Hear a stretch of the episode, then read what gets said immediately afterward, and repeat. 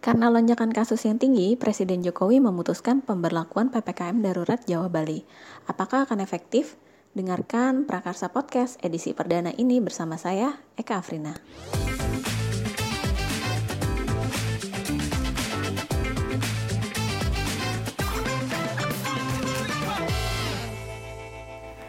Hai teman-teman, selamat datang di podcast Prakarsa. Podcast Prakarsa adalah podcast yang akan membahas soal beberapa isu, yaitu pertama isu sosial, mengenai jaminan sosial, kemiskinan, ketenaga kerjaan, lalu isu ekonomi seperti penggelapan pajak, cukai rokok, dan lain-lain. Yang terakhir, isu pembangunan berkelanjutan, misalnya penilaian terhadap bank-bank di Indonesia atau membahas soal pinjaman online yang kerap mempersulit masyarakat. Jadi dengarkan terus ya podcast Prakarsa yang akan disiarkan melalui Spotify Prakarsa dan di Instagram @theprakarsa.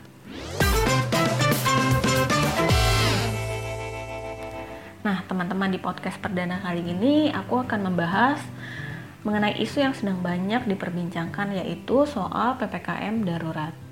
Pemerintah kerap melakukan perubahan istilah. Lalu apa sih yang berbeda kali ini? Sudah seharusnya pemerintah melakukan pembatasan mobilisasi besar-besaran untuk mengatasi hulu masalah. Karena jika tidak, maka sistem kesehatan di hilir akan kolaps.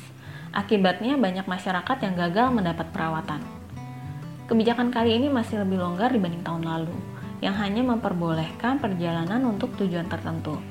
Sedangkan kali ini, bagi kamu yang mau berpergian antar pulau masih bisa kok ternyata Menggunakan transportasi umum hanya dengan menunjukkan kartu vaksin, minimal dosis pertama, dan tes PCR atau antigen.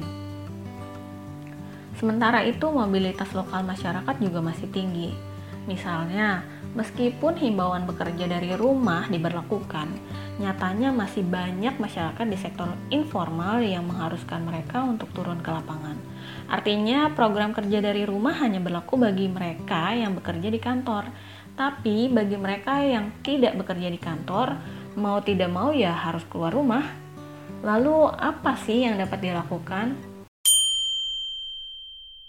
Untuk memenuhi kebutuhan pokok masyarakat, pemerintah perlu memberikan jaminan pendapatan dasar semesta atau Universal Basic Income.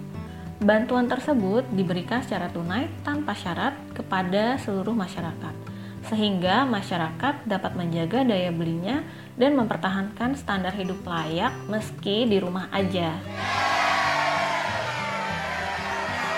Nah, jika anggaran dijadikan alasan untuk tidak diberlakukannya kebijakan yang paling tepat, maka hal tersebut tidak sesuai dengan Undang-Undang Dasar 1945, di mana negara harusnya mencari cara menjamin keselamatan warganya. Negara harus lebih banyak mengambil alih karena saat ini kehadiran negara lah yang dibutuhkan. Dan jangan lupa, program vaksinasi harus dipercepat. Ketersediaan dan distribusi harus menjadi prioritas.